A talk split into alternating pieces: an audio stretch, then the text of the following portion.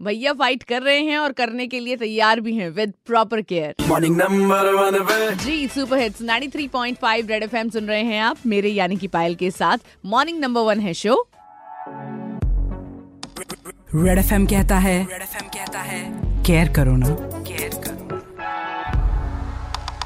Specially उन लोगों की जो आपके घर में काम करते हैं, आपके ड्राइवर्स हो गए, ऑटो वाले हो गए, हमारे यू नो यहाँ पर जो टी स्टॉल वाले हैं, या फिर हमारे लिए जो काम करते हैं, जिन तक शायद सही इन्फॉर्मेशन नहीं पहुँच पाती है। और ऐसे ही लोगों से आज बात करने के लिए हमारा रेड माइक आरजे ऋषभ निकला कि व्हाट्सएप पे बहुत सारे फेक मैसेजेस आते हैं। क्या वो उन पर यकीन तो नहीं कर रहे हैं, या क्या उनका रिएक्शन होता है?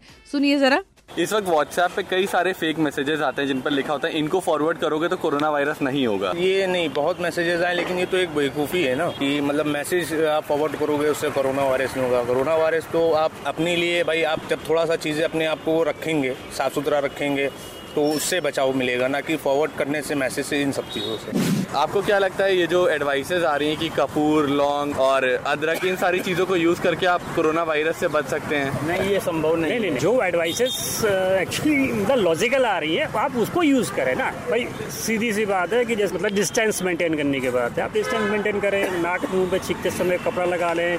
तो आपको क्या लगता है कि अगर कोई पर्सन कोरोना वायरस से इन्फेक्टेड है तो वो क्या पूरी तरीके से रिकवर हो सकता है? देखा गया है कि बेसिकली अगर प्रॉपर मेडिकेशन ले और ऑब्जर्वेशन में प्रॉपर रहे तो वो रिकवर कर सकता है। बहुत सही तो लोग अवेयर हो रहे हैं और ऐसे ही आप भी लोगों को अवेयर करो ना केयर करो ना। सुपर हिट्स 93.5 रेड एफएम बजाते रहो।